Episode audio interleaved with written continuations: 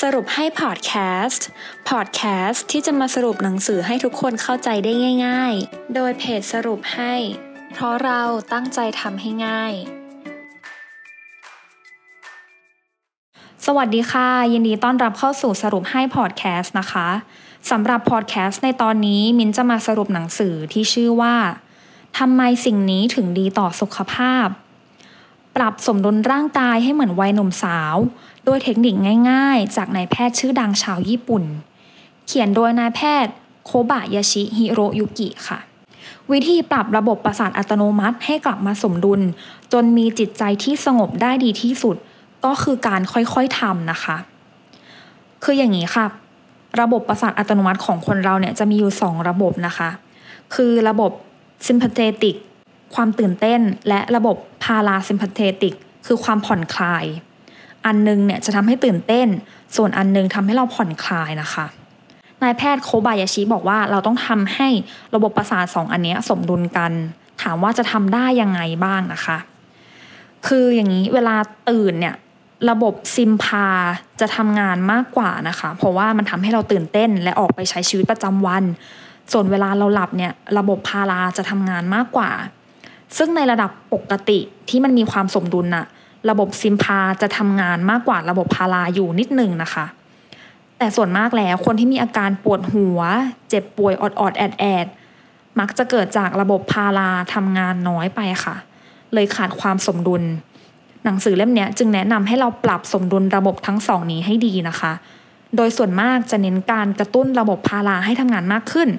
เพราะว่าส่วนมากระบบซิมพาเนี่ยมันจะทำงานมากอยู่แล้วนั่นเองค่ะ วิธีแรกที่จะทำให้สองระบบนี้สมดุลกันนะคะ คือการหายใจลึกๆ การหายใจลึกๆเนี่ยเป็นการกระตุ้นประสาทพาราให้ทำงานมากขึ้น รวมทั้งเราจะผ่อนคลายมากขึ้นอีกด้วยค่ะ แต่ข้อควรระวังนะคะ คือการหยุดหายใจ ห้ามหยุดการหายใจเด็ดขาด การหายใจทีรัวจะเป็นการกระตุ้นให้ประสาทซิมพาทำงานในช่วงบ่าย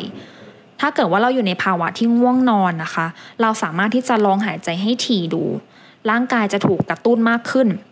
แต่ทางที่ดีที่สุดนะคะ คืออย่ากกินให้อิ่มจนมากเกินไป เพราะการอิ่มมากเกินไป มันเป็นสาเหตุให้เราง่วงนั่นเอง ข้อที่ 2 การขับถ่ายและลำไส้เป็นเรื่องสำคัญคนที่ท้องผูกมักจะเป็นโรคอื่นๆตามมาด้วยนะคะ สาเหตุก็คือการยืดหดของลำไส้เราไม่ดีพอ เลือดไม่สามารถสูบฉีดไปเลี้ยงร่างกายได้อย่างเต็มที่ ดง่ายๆ ก็คือว่าเลือดไหลเวียนได้ไม่ดี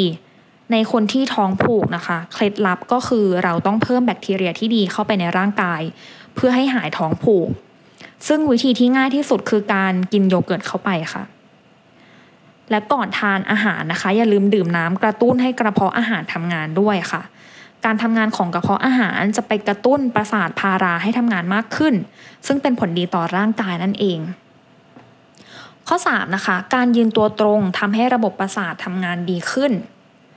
ท่าทางของเรานะคะมีผลต่อการทำงานของประสาทพารามาก ๆค่ะ เพราะว่าถ้าท่าทางของเราไม่ดีเนี่ย เช่นท่ายืนของเราไม่ดี หลังโค้ง การหายใจของเราก็จะหายใจได้ไม่ดี ส่งผลให้เลือดไหลเวียนได้ไม่ดี และประสาทพาราก็ทำงานได้ไม่ดีอีกด้วยค่ะและข้อสุดท้ายนะคะ การยิ้มไม่ได้หมายความว่าเราบ้า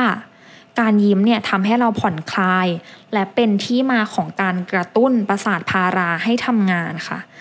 การนึกถึงเรื่องดีๆ ของแต่ละวันก็เช่นกันนะคะ